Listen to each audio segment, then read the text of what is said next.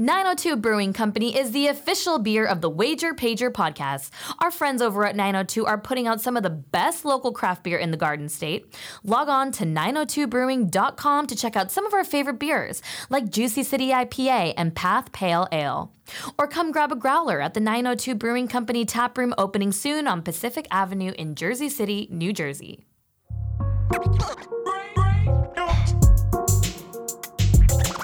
This week on the Wager Pager podcast. Chris and Brock welcome back James Alberino, the spread investor, to preview the upcoming NFL season. And Geoff Sheasby, aka Old Man Who Bets, drops by the studio to talk gambling, fantasy football, and building a brand. And the guys will throw out some college football week one plays. Get pumped, get psyched. It's the Wager Pager podcast.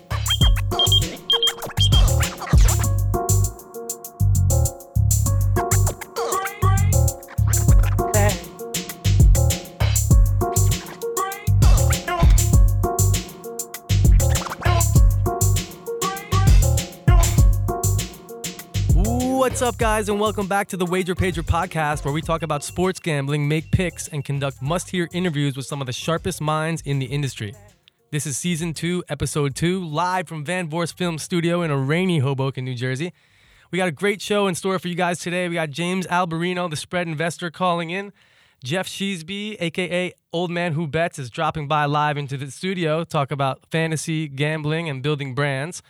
This is the best time of the year right now, Brock. Football starting, Major League Baseball playoffs, basketball and hockey is going to be here soon. And here's my guy, my co-host, Brock Landers. You guys can follow him on Twitter at BrockLanders41. What's up, Brock? Not much, like you said, Chris. Can't wait.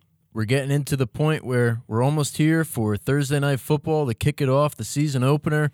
I uh, can't wait. We had our little uh, dip last week of college. We get a little taste of that, and uh, yeah, everybody went kind of crazy with Andrew Luck retiring. That really puts a whole different mix on the AFC, if you ask me.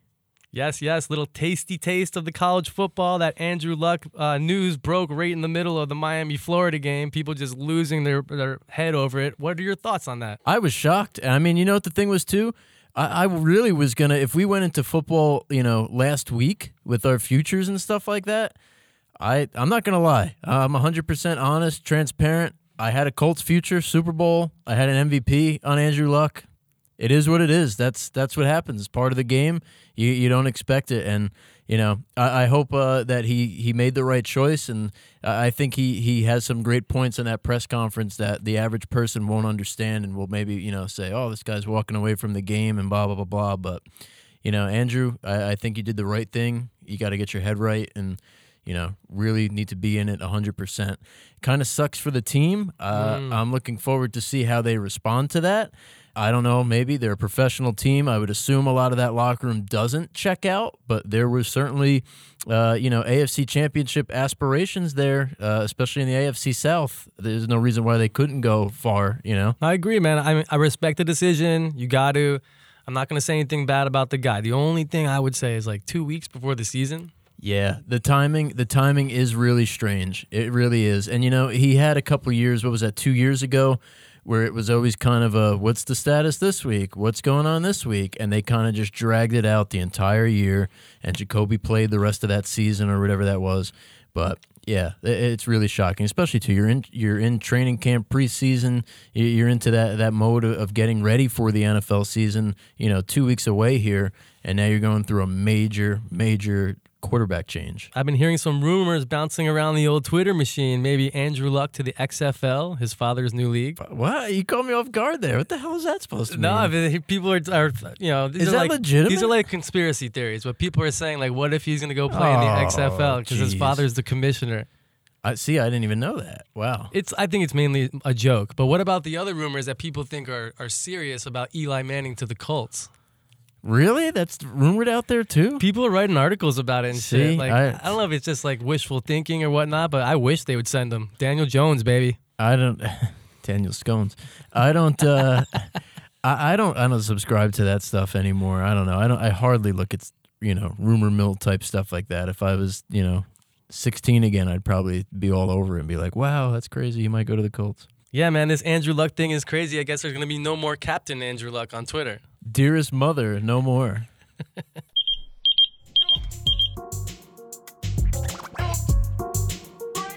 Here we go.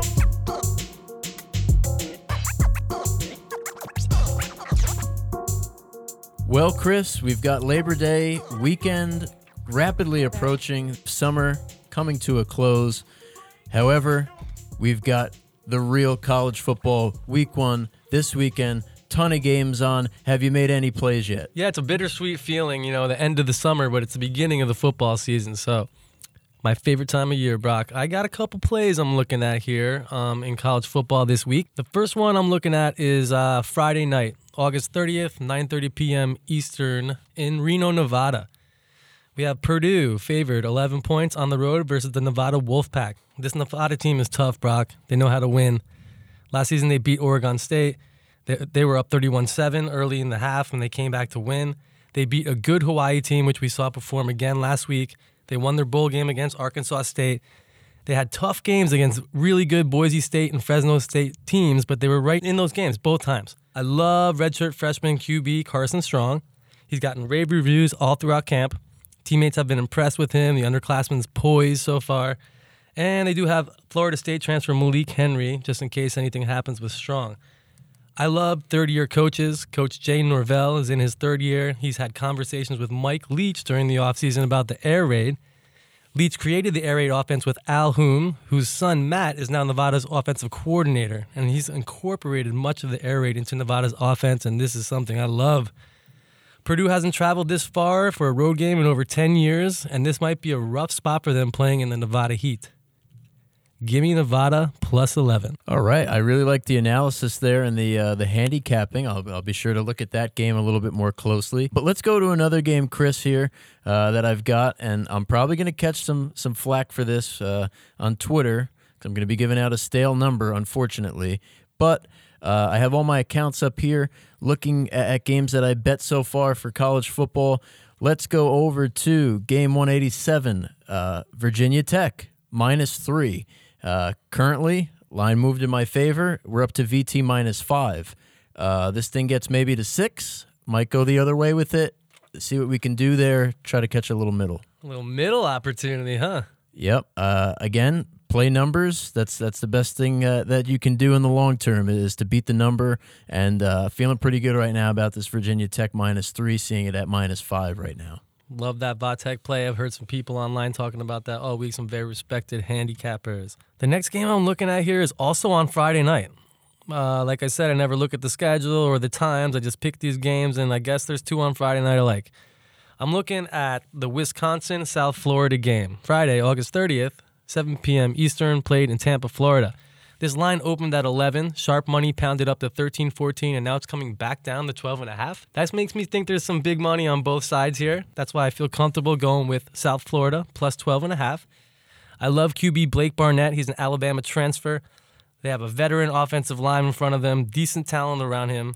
He only played 10 games last year, but threw for 2,700 yards with 61% completion rate. Coach Charlie Strong, don't get me wrong, I don't love Charlie Strong, but he's also in his third year on the sidelines. Like I said before, I love third year coaches.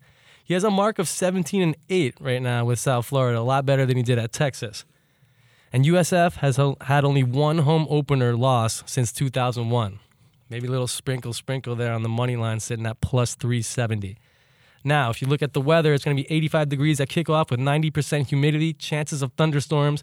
Hurricane Dorian is in effect. So, to all the bettors out there, please pay close attention to any games being played in the state of Florida. These Wisconsin kids are not used to that kind of heat, Brock. USF will need to contain Jonathan Taylor, who is probably the best running back in the nation, but I think they have a decent chance to contain him and give me South Florida plus 12 and a half. Yeah, Chris. I mean, that's a that's a great point you make with the weather. Uh, for for young handicappers out there getting used to this type of stuff and, and looking to break down games, you got to look at those weather reports. Weather changes, totals drop. Uh, also, too, you mentioned in that game uh, a lot of market manipulation. Unfortunately, that's part of sports gambling. You're going to see a lot of head fakes. You're going to see a lot of buy it up to a certain number and then buy it all the way back down, and that's the right side. You want to watch out for that double move. Uh, the last move is the correct move, is what they usually say. Um, but again, it can change. It's sports gambling. You got to really pay attention to those lines as they move. I've got one more for you to go through. This one's for the uh, those people that wake up Saturday and they want to bet maybe one of those first games on the board. I'm looking at the uh, game number 171, Toledo taking on Kentucky. Uh, I think this is a great spot here for Toledo. I'm taking them plus the 12. Uh, I know it opened at 13 and a half, and I do see some books at 12, some at 11 and a half. So that hopefully is a good direction that we've got a, a good solid number there at 12. Uh, who knows? Maybe this thing gets down a little bit more. Cheer on the underdog, 12 o'clock. Uh, that, that's the way I would play that game. Hey, Brock, I couldn't agree with you more. You know, they say great minds think alike, and maybe that's why we uh, host a podcast together, because I was trying to lift up my laptop and show you right there in the middle of your segment. Yeah, there it is. Yeah, That's my next game, too, man. Gotcha. Toledo I beat you to the 12. punch. Okay. I love it. I mean, if we're both on it, we might have to, you know, ramp it up a little bit. I love it. I even love the plus 340, maybe even on the money line.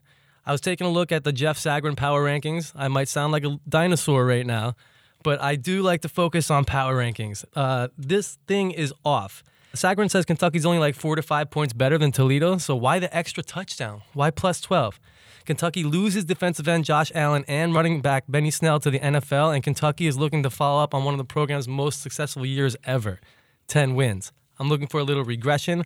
In 2015, Toledo beat Arkansas, another low level SEC program, 34 to 20 on opening week. This game seems very similar to me.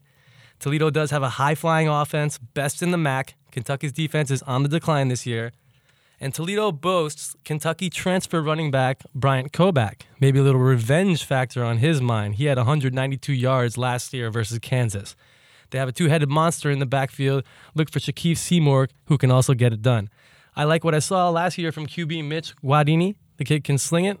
Me and Brock, we're both on Toledo plus 12. Take it to the bank. All right, Chris, that does it for me uh, as far as the, the college goes as of right now. If I do get some more information, feel free to follow me on Twitter at Brocklanders41. If I see some crazy last minute information come in and maybe one of those lines gets out of whack, uh, you might see me buy off the game or something like that. Take it as it comes. Things change all the time in the sports gambling world. Yes, the pager plays. Definitely keep track of us on Twitter at the Wager Pager. You can follow me at Wager Pager Chris.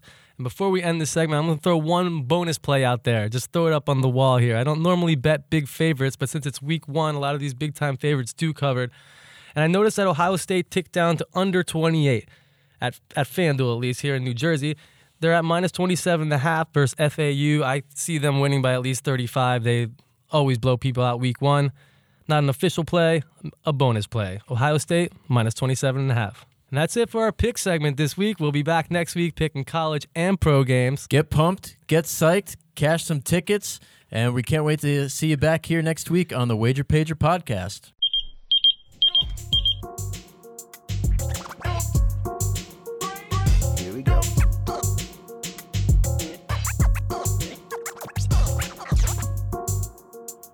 All right, guys, we're super excited for this week's guest. He's our first three time guest on the Wager Pager podcast. He's one of my favorite handicappers.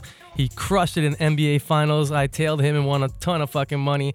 You may know him from his appearances on VSIN, the Vegas Stats and Information Network, or his weekly spot on JJ After Dark on WFAN New York, or you may just be one of his nearly 28,000 followers on the Twitter machine.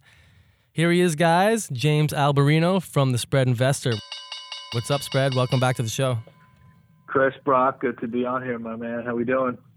We're doing good. We're, we're excited that football is finally here. It seems like it comes around quicker and quicker every year. Um, we, we got our feet wet last week with a little college football. Uh, did you play anything last week? Looking forward to anything this week? I did. I had the first quarter under in Florida, Miami. That fell right on ten, so I got a refund on that.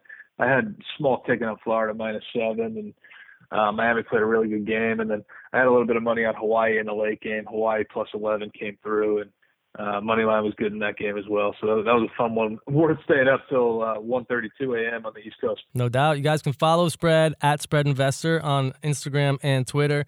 Let me ask you, what were your thoughts on Andrew Luck's retirement and how it affected the betting market? you know, when Schefter tweet, tweeted it out, I couldn't believe that it was real. It felt like, you know, when you get the news that someone iconic passes away, it, not to compare the severity of those two situations, that's not fair, but I mean, shit, it felt like it. Like when you got that news, I was sitting, I was watching the college games. I'm like, oh, like Andrew Luck is done from the game. Like I couldn't believe it, and also too, the rehab and all the details that came out of it afterwards, and and you know when when he starts painting a picture of just how much his body had to go through over the last couple of years, you start realizing how bad it was. Whereas this year, his rehab was under the radar all off season. We had no idea that his body was this beat up. The strain are like, all right, no big deal. They're just holding him out of camp because he doesn't need any time. And then it just becomes real and hits you like that. I mean, it, it it's really all I could talk about legitimately for the next 24 to 36 hours after it broke. Anything uh, that you could even compare that to? I mean, looking back at previous years in any sport, I mean, anything at all? I mean, I got a couple of years on you guys, but Barry Sanders, like that, I, I was a little too young even too. But um, Barry Sanders, I mean, that was obviously huge. I mean, Michael Jordan retiring in the NBA before he eventually came back. Like, there have been news bombs like this that have happened, and definitely ones that were completely out of nowhere. Uh, th- this is just one of them. And when it, when it comes, you, you're shocked and, and it hits you out of left field. So, so James, uh, heading into the NFL season here, for the people that really aren't familiar with your background as far as your your sports betting and stuff like that, we do try to help and encourage on this show. And I know that you have been to FanDuel a couple times, and I've certainly frequent there a lot. And there's a lot of rookie mistakes I see. Uh, what, what's pretty much going into a fresh season of football?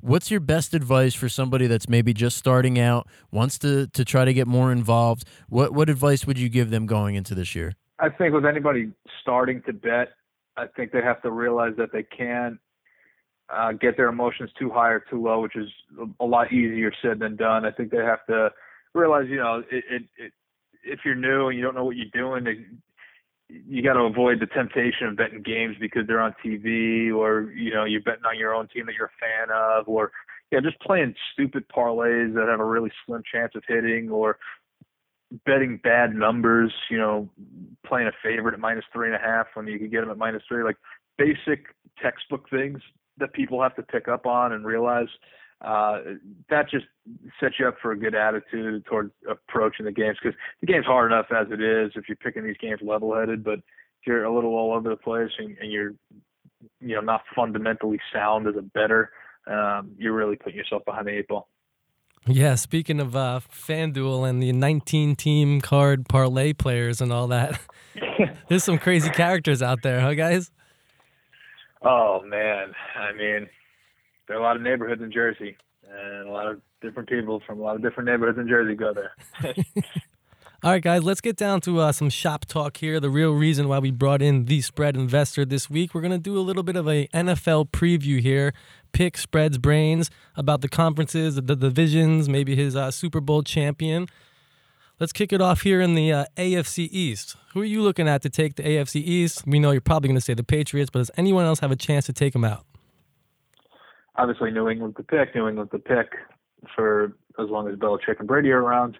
Uh, I do think the Jets and Bills have improved a lot from last year. The Jets they have a slight weakness at corner right now, but they added pass rushing. Uh, Quinnen Williams at defensive tackle, Jachai Polite, C.J. Mosley. Uh, Darnold's going to progress in his second year. Le'Veon Bell and Crowder, Ty Montgomery around them. There's a lot of talent there. And Buffalo's got a really stable defense. They're really good defensively. So um, I think just in terms of betting wise, just against the spread, I think there's definitely spots where the Jets and Bills had value. And uh, I, one bet that I like, and uh, I agree with this with a couple of handicappers that I talked to, uh, New England Patriots plus 325 to win the AFC. Um, you know their their chances of getting to the AFC Championship game are very good, and yeah, you might as well take a stab while you have at least three to one on them in the beginning of the year. Obviously, uh, the big story I feel like in the AFC this year, other than Gronk retiring and other than Luck retiring, uh, is the Cleveland Browns. They're the sexy team. The odds dropped, uh, you know, significantly once the OBJ trade happened. What's your feelings on that division, James? Is there any value there in the Steelers, you think, or possibly the Ravens who made the playoffs last year, or even the Bengals with a new head coach? I do think the Steelers have value in this division. I think there's been overreaction to Antonio Brown and Le'Veon Bell leading the team. You know, Antonio Brown, um, you know, obviously big numbers, but Juju Smith-Schuster had 111 receptions last year, and James Washington's going to get a lot of targets too. He's been great in preseason, and Le'Veon Bell didn't play a snap for them last year. So James Conner stepped in, 1,400 plus yards from scrimmage, and should be set up for a good season this year too. They have good defense. They added Devin Bush, the linebacker from Michigan. They have a really good pass rush, and I think this is the type of team that they're going to be better with less expectations. Uh, Cleveland Browns have a ton of talent. Uh, defensively, they're going to bull rush a lot of teams. Week one, I think they'll beat up on Tennessee's offensive line. Um, obviously, offensively, they have a ton of talent as well. Offensive line, there are a couple questions with them, and they got beat up last week versus the Bucs. Offensive line was on their back a good amount in that game, and the right guard replacement for Kevin Zeitler isn't performing as well as the Browns had expecting him expected him to perform, and um, they, they've got a little bit of work to do on the offensive line. So that's one thing that you have to look at with this team because if there's anything that could derail a lot of talent in the NFL, it is a weak offensive line. So it's definitely something to monitor. And they get three primetime games in the first five weeks of the season. So we'll definitely have them uh, right in, ready in the spotlight.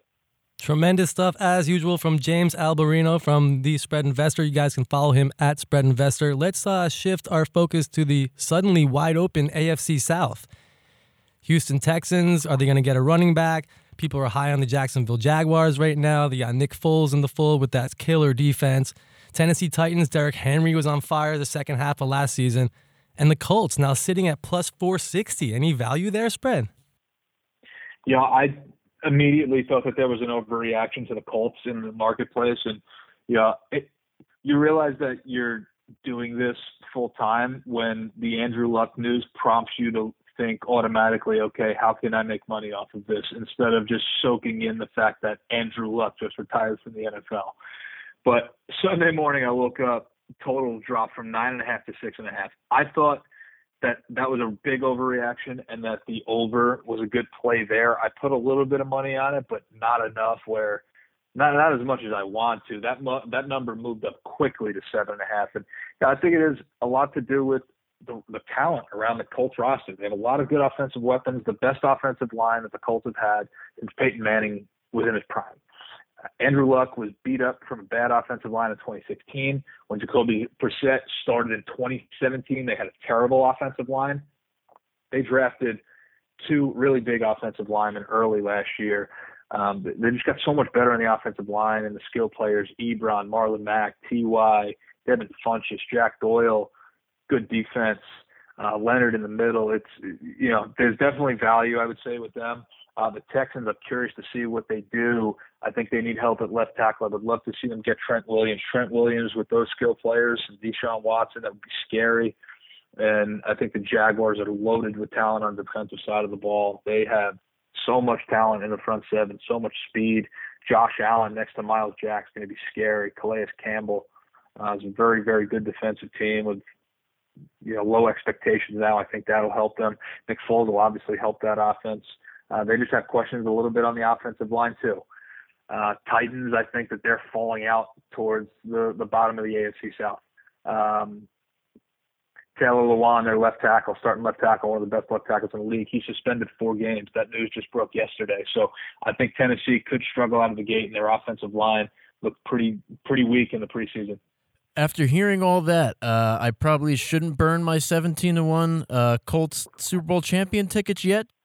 No, man, no. Uh, you should do what that kid in that Twitter video did, where he's like pretending to burn the the luck jersey, and then he just flips the sign and says thank you. Pretend to burn your ticket, and then hold it up and just be like, no, I'm gonna let this ride out. I feel much better, much better.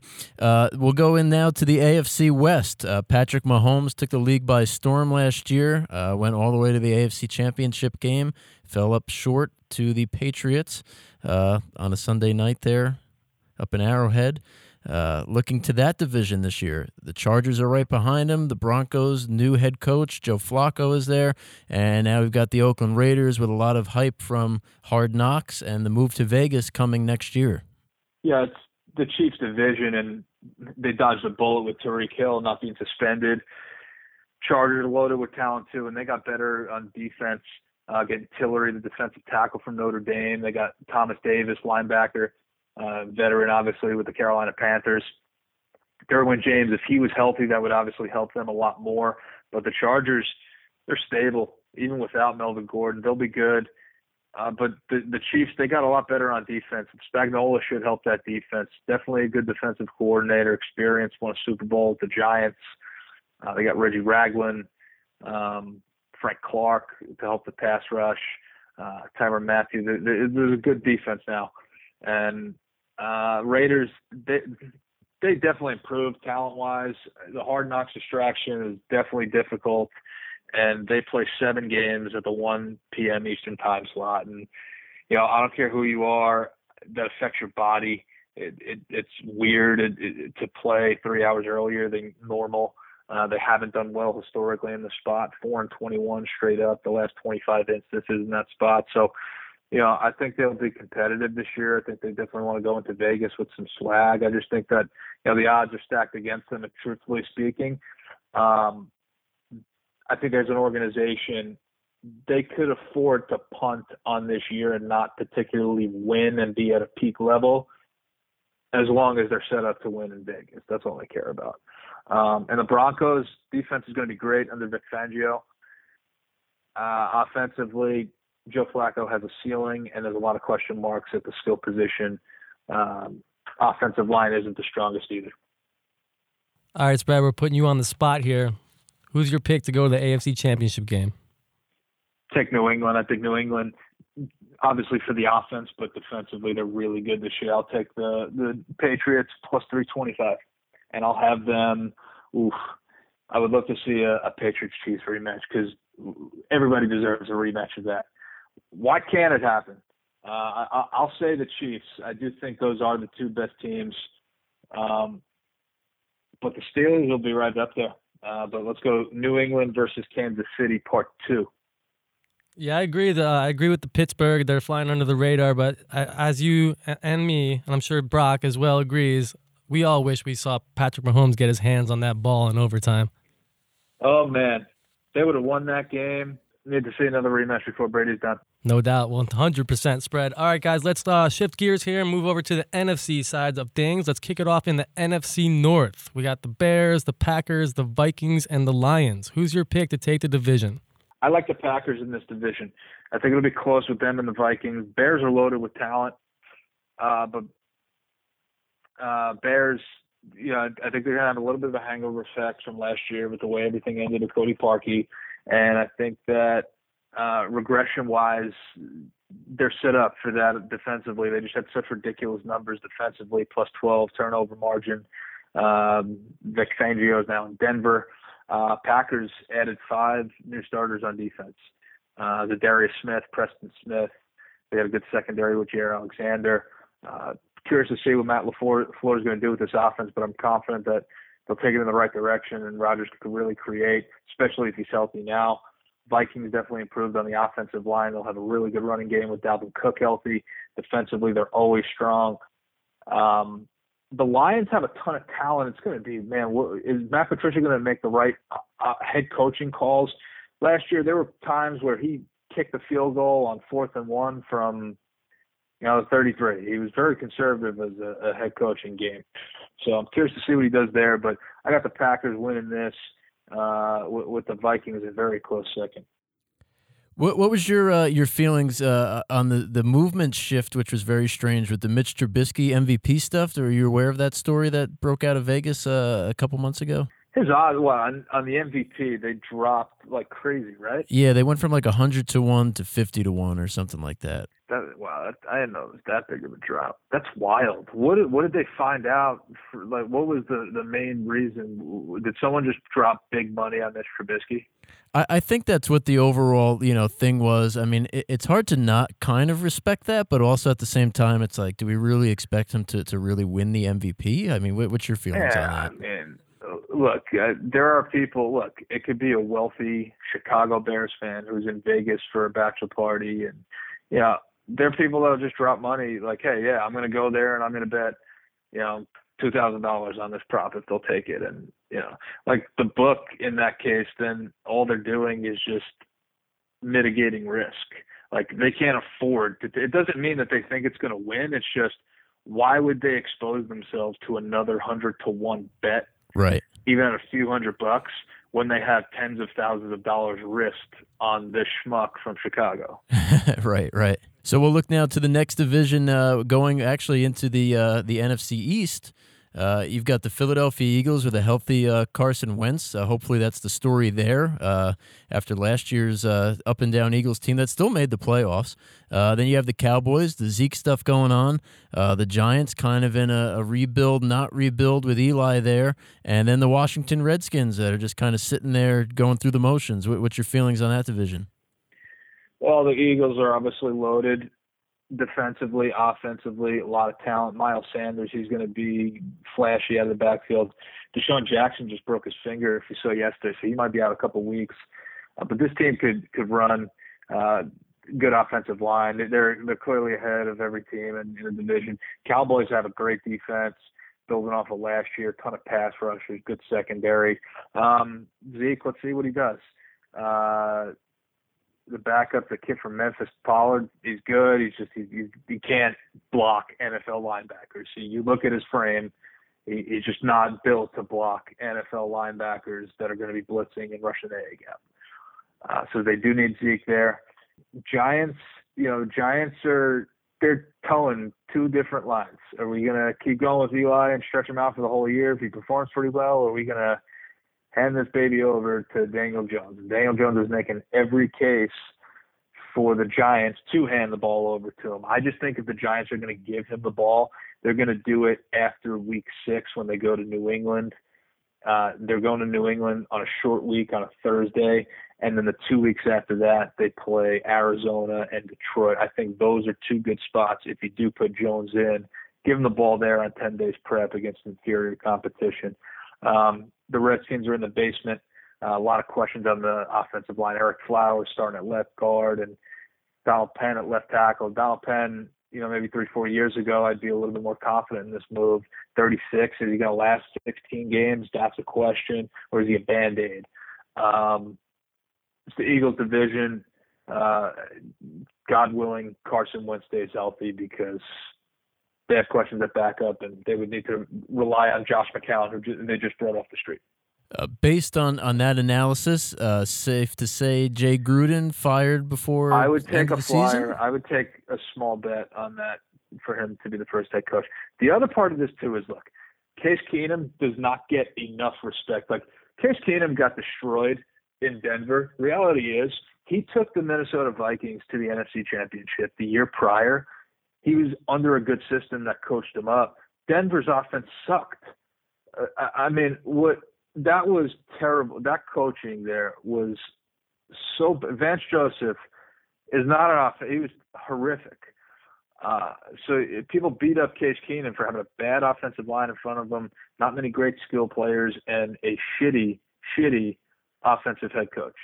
Um, I think you you know Jay Gruden is a good offensive mind. That is one thing. So I, I think they do have pieces. It's just like what's their identity, man? Like can can guys stay healthy for 16 games? Then they got Adrian Peterson, who's like seven games away from potentially retire. Like, what is their identity? I don't know. Is Jordan Reed going to be able to play? Like, there's just so many questions. That's the thing. If they all stay completely healthy and Donald Penn surpasses what the expectations of a 36 year old left tackle can do, then he has a chance to survive. But I'm just saying there's a lot of odds that they, that are stacked against them that they would have to overcome. And I'm you know sure you agree on those. I love what I'm hearing here, spread, especially the Daniel Jones stuff. I really uh, hope we get to see this kid sooner rather than later. Let's uh, switch our focus here now to the NFC South. We got the Saints that uh, ended their season in crushing fashion last year. We got the Falcons with Matty Ice. You never know what you're going to get from him. Carolina Panthers, sneak maybe uh, sneaky good this year. You got uh, Cam, little little banged up, but they say he's gonna be ready for Week One. McCaffrey's always good, and Tampa Bay. I'm kind of high on Tampa Bay. Is that a value play there? Ten to one. you know, Tampa Bay's got a little bit of offensive issues right now, but they are loaded at so many different spots, and they got an aggressive defense. Todd Bowles is coaching them up to be really aggressive in the front seven. Um, a lot of talent in there, and they had talent for years on this defense, even though Gerald McCoy left. Uh, a lot of a lot of talent that wasn't coached up properly by Dirk Koetter's staff. That's just the reality of it. And Bruce Arians, I think he could coach Jameis Winston up. It, it, it's going to depend how much he gets hit though, because he, he doesn't do well in duress. I think Arians will help him in that area, but there's just so much he can help a guy who's always constantly being pressured.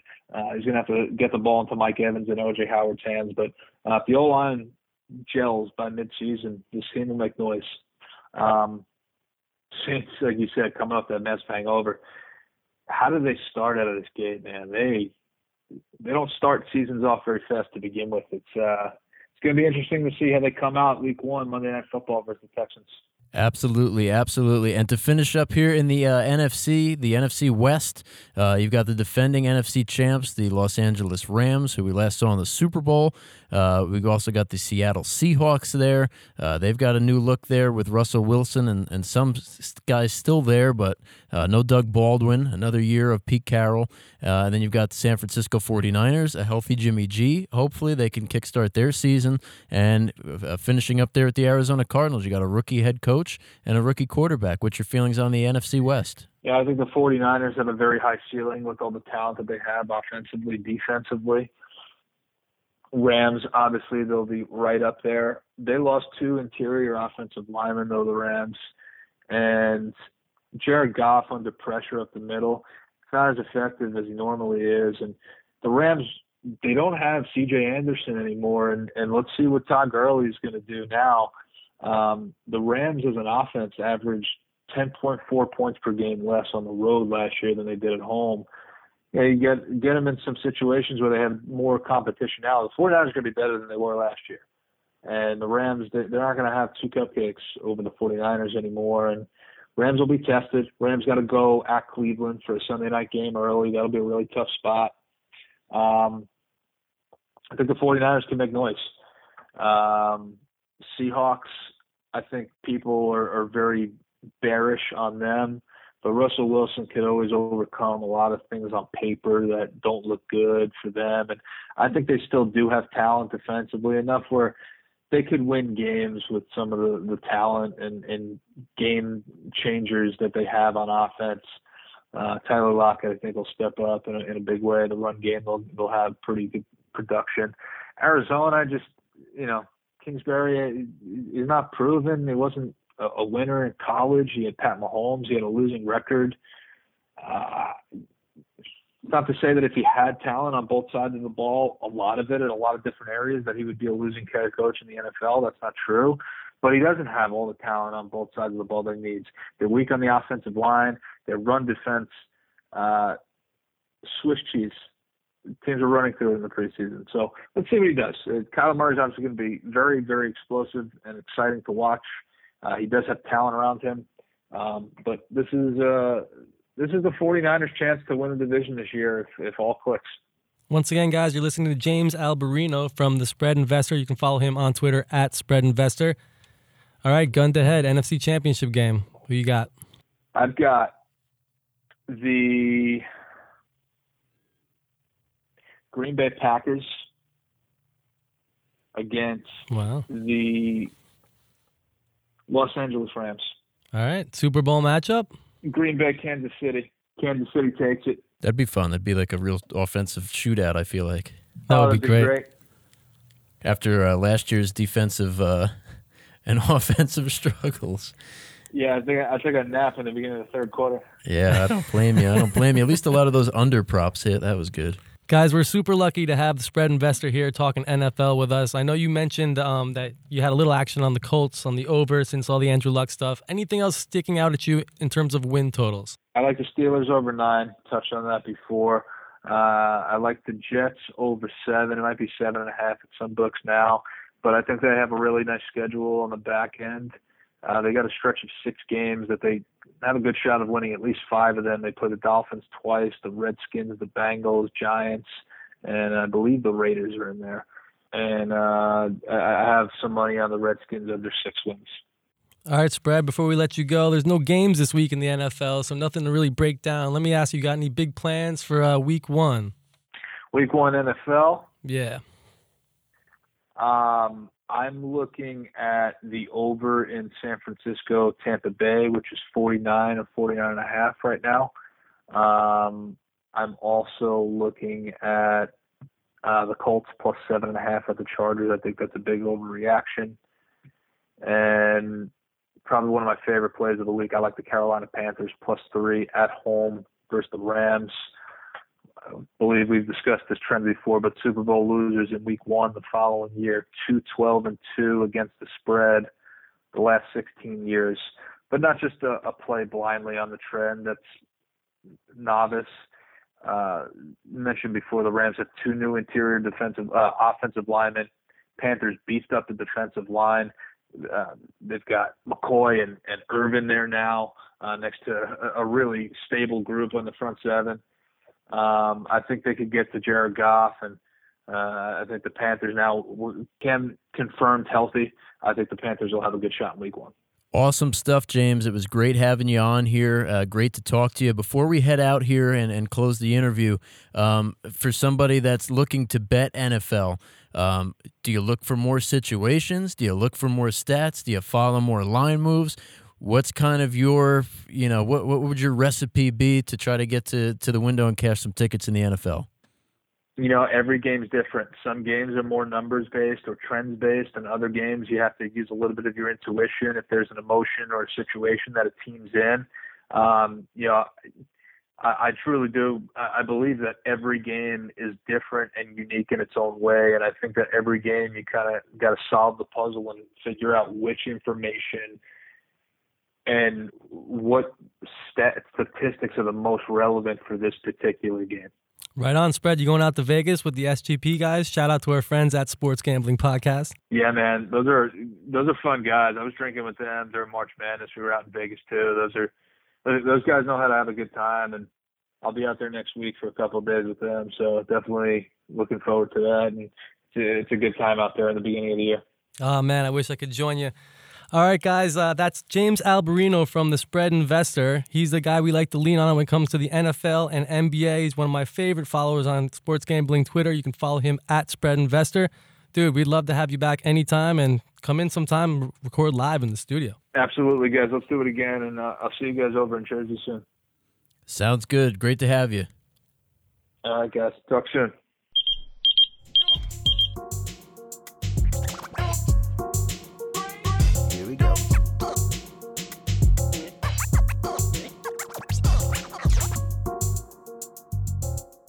All right, guys, this interview with Old Man Who Bets is brought to you by our sponsor, 902 Brewing Company, located in Jersey City, New Jersey.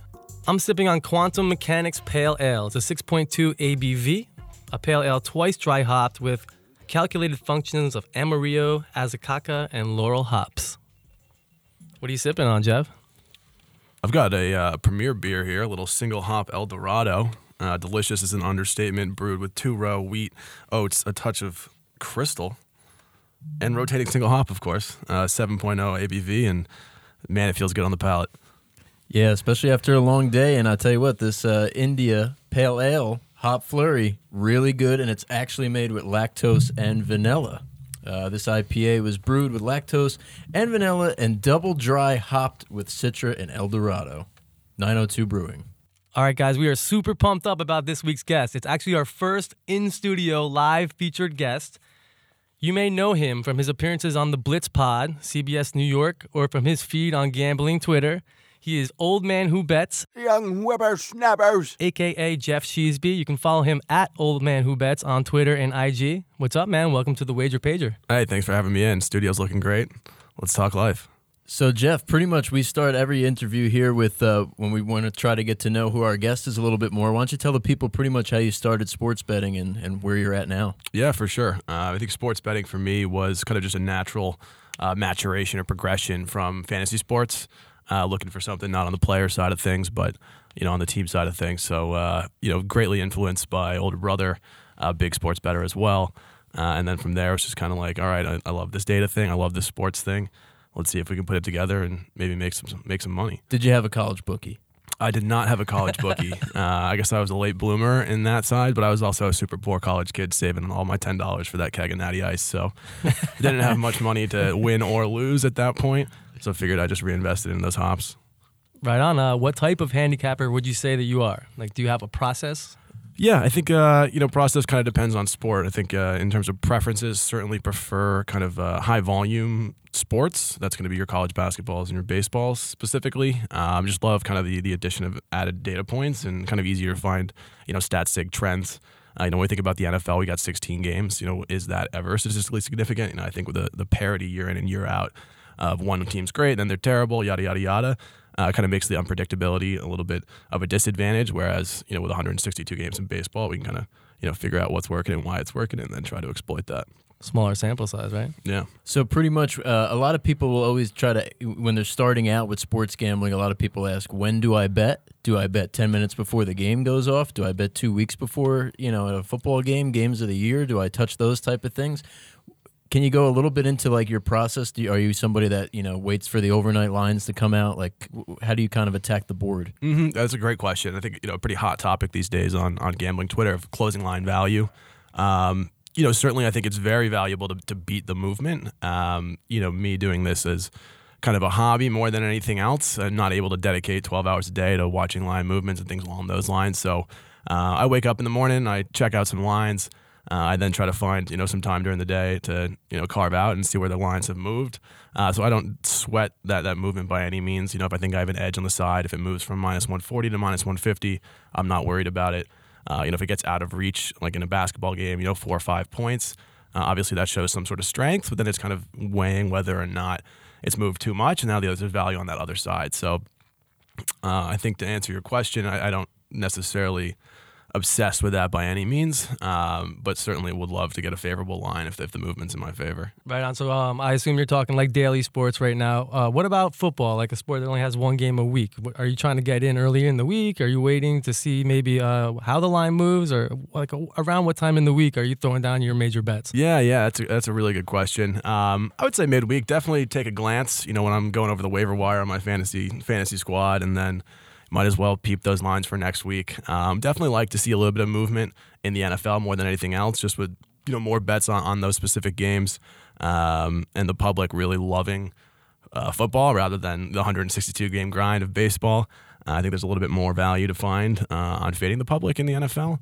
Um, but we'll obviously see with the with this season, what eight days away, nine days away.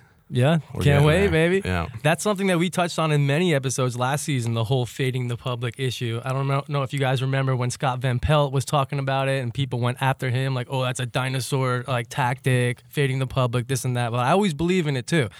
So what are your thoughts on the people that are like, no, that that's outdated strategy? Yeah, you know, I think uh, ever talking in absolutes is is never a good idea. So I won't blindly fade the public or not. Um, you know, definitely like to glance to see where money's at versus tickets. Um, but again, that's not going to be the only reason why I bet a game that can sway me one way or the other. Um, but I think you know if we're talking about when to fade the public, you know, talk about like your Super Bowls, your your big games, your Monday Night Football when you know, a lot of squares are betting just because that's the only thing on that night. Um, so I think there's a little bit more value there, assuming you know you haven't kind of missed that movement already uh, of that line. So When did you get Geoff to the point where you, thought that you were you were kind of more into sports gambling than the average person? I think everybody you kind of have those friends that are like, I bet the game last night, blah blah blah blah. You know, it's just picking teams, blah blah blah. But when did you kind of find out? Hey, there's a whole nother world to this where it's you know line movements and money lines and spreads and stuff like that. When did you kind of get to that point where you were like, all right, I'm kind of better than other people at this? yeah, great question. Um, you know, I'd say moment. Yeah, yeah, amen. Uh, probably in the the early 20s uh, when I was the young man who bets. You know, before really coming into my own here as the old man who bets. But um, you know, it's the type of thing where you know very data driven. Uh, you know, I work in digital marketing as a full time gig, and, and that's all analyzing trends and, and numbers left and right. So being able to com- combine that with you know not CPMS but rather sports uh, was always been something I've just kind of been naturally gravitating towards. And I think you know you can pretty quickly tell when uh, you know you're talking to your buddy and they know what they're talking about or don't. And you always have that one friend who's just such a great fade. You know, you're a mush for the crew.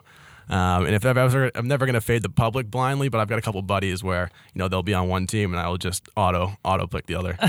The mush, right? The Oh, mush yeah. of the crew. Oh yeah. I'm glad I'm not the only one. So you mentioned your uh, your name, Old Man Who Bets. You guys can follow him on Twitter and Instagram at Old Man Who Bets. How'd you come up with that? I love it. Yeah, um, so I was sitting, uh, one of my longtime buddies, uh, the great Fusini on Twitter. Um, we went to high school together. We worked together. Uh, we're sitting there we're like, hey, we're pretty good at this digital marketing thing. We think we're pretty good at betting. Uh, let's see what we can do. And um, so I had to come up with a moniker, obviously. Uh, Old Man Who Bets is kind of a derivative of uh, assorted nicknames I've had growing up. Uh, and then there was a little bit of added incentive. You know, when you look on Twitter, uh, obviously gambling Twitter is, is the best of times. It's the worst of times, depending on your last three day win or loss streak. And, you know, the guys that are super, uh, you know, loud uh, certainly get a lot of that, that feedback in their face when they're not doing well. So, you know, kind of coming into the, uh, the Twitter world lightly, I was coming up with a, a moniker that I didn't think people would tell me to fuck off here and fuck off there. and so, you know, the original avatar obviously was an anonymous account in, until CBS called uh, and then had a pretty big decision to make. You know, like, am I going to take this a little bit more seriously or continue just posting pics? And nonetheless, once I came out as a younger man who bets, uh, but still the old man who bets, of course, you know, you do get some of those people who, uh, who are a little bit more aggressive uh, because they're not, you know, telling a, again an 80 year old who's with his cane and just trying to enjoy some sports betting. Get off uh, my to go- lawn. yeah, to go pound sand. So I just want to bet a teaser. Yep, exactly. Uh, now you said CBS. Do you want to talk more about how that happened? They found you, or what was? What, how did that go? Yeah, on? yeah. So super grateful for that opportunity. Um, you know, I've been a featured expert for a little while over on Blitz Predict. Um, way more active with the Blitz Pod, as you guys already called out. Um, but essentially, they were looking for New York-based handicappers uh, to appear on their uh, what was it called, uh, the sports desk on the nightly Saturday Night News. So they reached out to uh, the CEO of uh, Blitz Predict. Shout out to, to Brett. Um, and he hit me up via oldmanwhobets at gmail.com. If you need to reach me, you can get me there. It's not particularly active, but uh, I might respond. Anyway, he hits me up. He's like, hey, old man, um, you know, this opportunity came by from this producer, Mike. Shout out to Mike for obviously believing in me and giving me some reps here. Um, and you know we don't know anything about you but if you want to come on sometime like would love to discuss an opportunity. So next thing you know he's like all right give me you know three lines. It was like week three that you'd like to talk about. You know i'm sitting in my room i'm like my boxers and a tank top. I'm waiting for this producer to call and um, next thing you know facetime. And i'm like oh boy here we go. So i declined that call quickly like put on some real clothes. And then uh, you know he had no idea what the hell to expect with me coming up. I could have been an 80 year old guy. I could be you know whatever. Um, and here i am uh, you know 28 year old who loves sports betting. Uh, so I think they were pumped about that, and that you know I'm able to to speak articulately from time to time when I'm not slamming uh, delicious El Dorado beers uh, from 902 Brewery. Um, you know that that like you know phone interview essentially went pretty well. Uh, I had a couple dry runs. Was certainly way more nervous being in front of the camera the first couple times, like sweating through my shirt and whatnot. Uh, but they said I did okay, and then they invited me back, and, and here we are. All right, switching gears here, Geoff. Not only are you a sharp sports bettor, but you're also into the fantasy world. Let me ask you, with everything that's going on with Andrew Luck right now, is it worth drafting Jacoby Brissett? Yeah, another great question there. You know, first I think you know to address the Andrew Luck situation.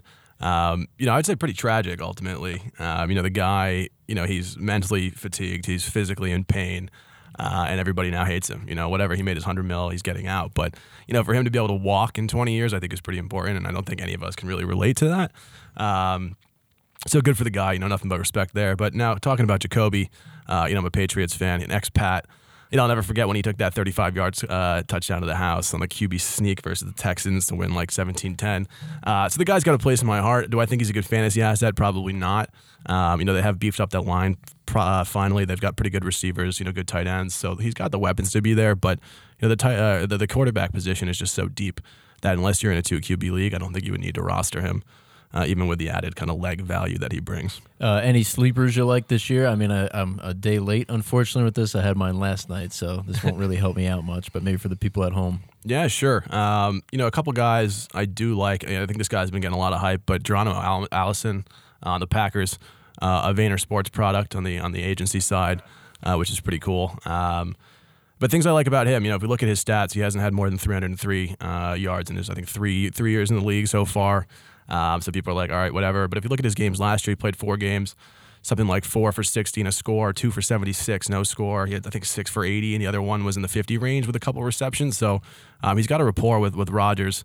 And I think kind of the bigger picture, everybody's saying, well, you got MVS as the two.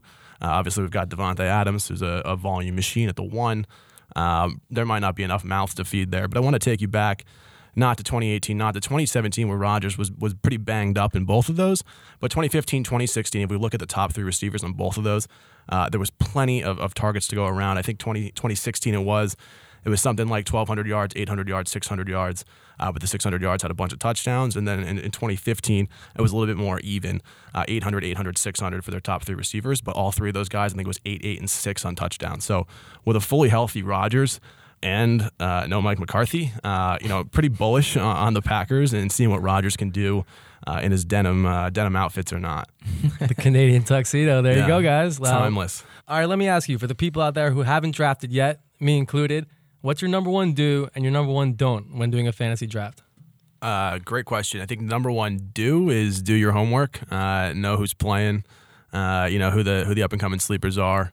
Um, and make sure you get a couple of you know mock drafts in there. You know, uh, practices everything. Prior preparation prevents poor, poor performance. The five P's. I got that tatted on my back. Um, but the number one don't I think is don't reach, don't overvalue, and don't draft a quarterback ahead of the tenth round, uh, which is a couple do, uh, don'ts on that one. You know, I think uh, you know when you look at people who auto draft, all their all of a sudden their team is, is super solid uh, because the, the, the machine, the algorithm who's who's picking for you has no bias. You know, it's so easy to reach on a guy on a team that you like um, or you think he's a sleeper. Uh, but more often than not, you'll be able to get, get a guy of that caliber probably three or four rounds uh, later, and it's such a crapshoot. So being able to get guys that week in and week out can give you value um, that are going to be on the field is is super important. Uh, just because the, the the opportunity to hit that that home run, I feel like is you know, it's it's 100% in your head, but in, in reality, it doesn't happen that often. So I get the guys that'll be there week in and week out, get the most value on the board, whatever the position is. Uh, the QBs are so deep that you know, I just had an auction draft. I got Jared Goff for one dollar. People were paying ten bucks for for Baker Mayfield. I mean, fine, ride the hype train, but for a buck, and that's nine dollars that I can then spend elsewhere. So, what about uh, what's your feelings on the uh, the big Zeke and uh, Melvin Gordon contract thing? Because yesterday Zeke went first round still, no matter what. Mm-hmm. Gordon dropped a few rounds. I want to say maybe fourth, fifth round. Someone finally took him. Yeah, I mean, before last year, I would say probably still a lot of value there, but Le'Veon Bell kind of set a new precedent maybe we won't play, you know, until we get our money, especially with, you know, running backs are kind of a dime a dozen these days. They play for three, four years unless you're the best in the league. Um, way less value, I feel like, than, than receivers have these days in, in the real world. That being said, if you asked me this yesterday, I would say take Zeke until I saw the headlines today of Jerry Jones saying that this is going to go potentially a couple weeks. Um, I think Zeke is a more interesting uh, kind of scenario in the sense that if he doesn't play this year, I believe his contract simply rolls over into next season. He'll still be making three point whatever million, uh, where Gordon not in that scenario, so he could get paid more this season. Definitely gut check me on those facts, but you know, I'd love to see Gordon get traded to the Texans. I think that'd be a lot of fun. Uh, but nonetheless, you know, I'm all about getting guys that are guaranteed to be on that field. Um, you know, if you've got a high pick, I, I don't mind Le'Veon Bell. I don't mind um, you know, David Johnson, you know, guys that obviously will go behind Zeke um, that I think have, you know, just as good upside and will be playing uh, come week one. Another handcuff question. What about Tony Pollard? What do you think? What do you uh, what do you see so far? Yeah, I mean, on the macro level, not a big handcuff guy. Uh, just so much uncertainty. Obviously, injury is one thing, um, but also just the, the handcuff scenario specifically. You don't even know who that next guy is going to be. If we look at last year in Denver, everybody picked up Royce Freeman. Next, thing you know, it's Phillip Lindsay. You're running away with things. Guy you've never heard of in the preseason. We look back a couple years prior. Zeke goes down. Speak the devil. Is it Alfred Morris? Is it Darren McFadden? Is it Rod Smith? I think that changed every week. So using a 10th to 14th round pick on a guy that may or may not play within the next 10 weeks, I'd rather take a high upside guy um, who might see the field or just has a ton of potential and then try to hit the waivers uh, hard. But, you know, if you've got Zeke, you'll sleep better at night if you have that handcuff. So, do I think it's a good play? No. Is it good for the mental health? Maybe. right on, right on. All right, we're all chomping at the bit here to really bet some NFL, and we still have wow, one more week, so we really don't have any games to break down. You guys got any big plans for the opening weekend? Yeah, week one, uh, gonna be heading out to Vegas actually, uh, which I'm pretty jazzed about. Uh, spending some time with the, the guys over at BetSperts.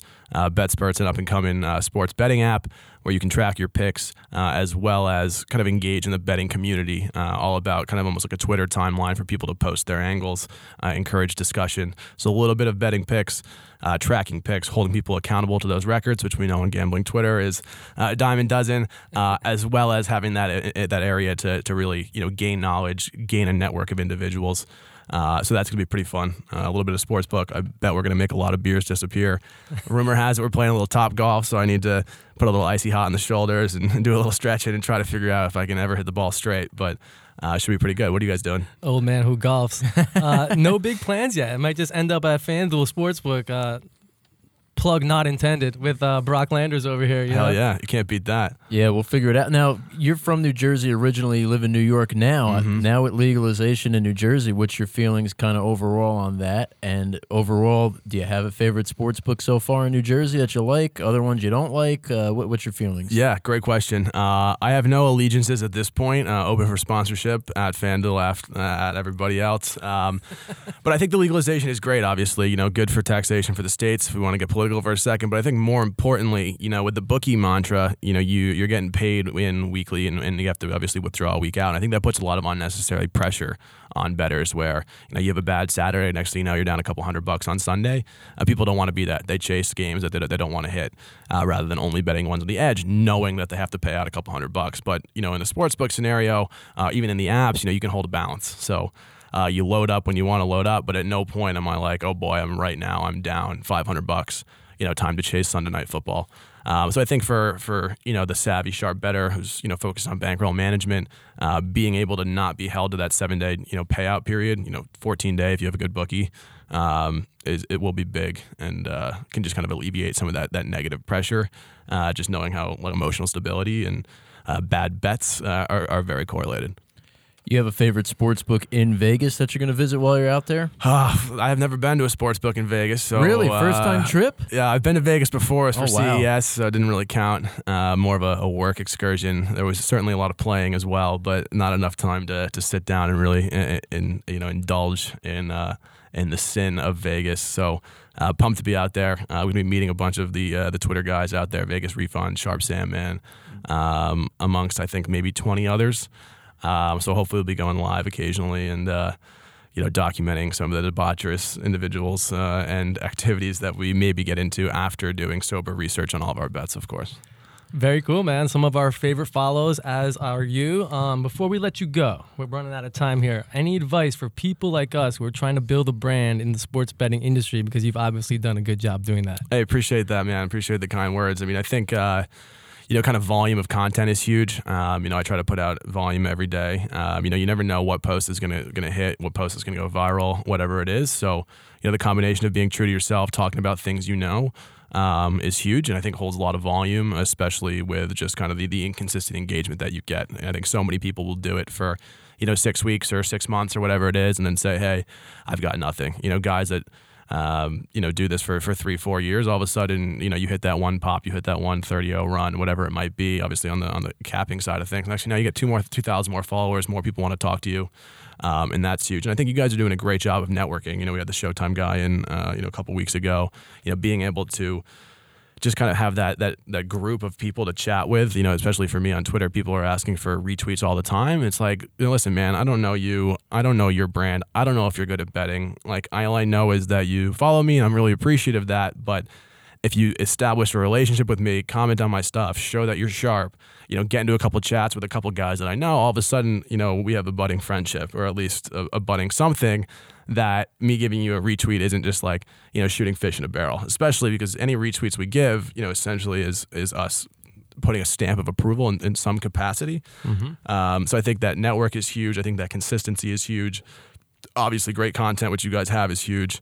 Um, and then just do it, do it, do it, and then do it a little bit more. Geoff, before we let you go here, any uh, particular favorite sport? We'll start there with betting wise. Anything like you really wait for? I mean, I'm sure you're going to say football, but I don't know. Maybe there's some WNBA in there or something like that. You never know. I do love me some WNBA, um, you know, balling like Sheryl Swoopes, but uh, I think college basketball is probably my favorite. I've always been a basketball guy growing up. Um, I love watching the Citadel on a Tuesday night on ESPN Plus play some other garbage team as they run and gun and shoot threes all day. And, you know, the over's at 180. Of course, I'm going over on that every time.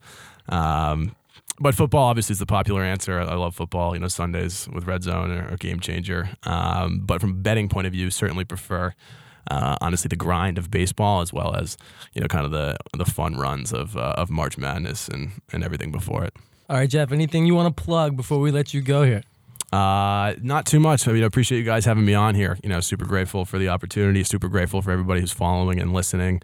Um, What about you- that website? Yeah, if you like what I That do, uh, check me out at oldmanwhobets.com. Um, you know, I don't accept tips. I don't accept any sort of payment for for picks uh, because I'm no longer free. So, uh, you know, I like to think I've got a shirt or an iPhone case or a towel or a uh, coffee mug for everyone. Um, so check it out. If you're going to give me your money, let me at least give you uh, something in return. All right, guys, we've been hanging out with Geoff Sheasby, aka Old Man Who Bets. You can follow him on Twitter at Old Man Who Bets. He's a sports handicapper, fantasy guru, and beer guzzler. Look for him out in Las Vegas next week. Geoff, thanks for joining us. Hey, guys, thanks so much for having me. Great time. Uh, hope to be back soon. Thanks for coming on, Geoff.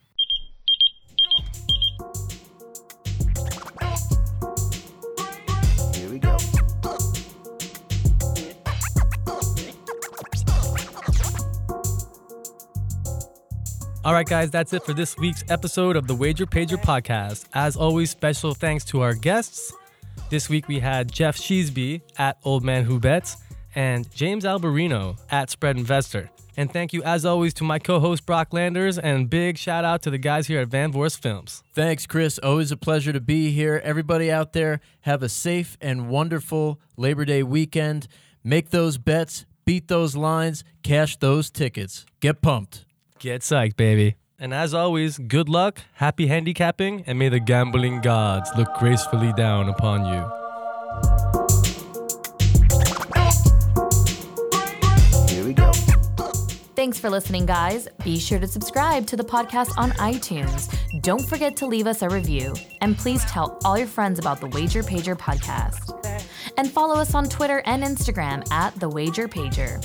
Also, if you or a loved one has a gambling addiction, don't be scared to seek help. You can contact the National Council on Problem Gambling at 1 800 522 4700. They're open 24 hours a day, and all calls and text messages are confidential. The Wager Pager podcast is co hosted by Chris Rogers and Brock Landers, executive produced by Van Vorst Films, edited by Van Vorst Films, co produced by Chris Rogers and Brock Landers, created by Chris Rogers and Mercedes Barba. Music by The Morose Project, produced and written at San Francisco Music Studios. Logo designed by John Carbonella. All picks are for entertainment purposes only. These plays are not financial advice.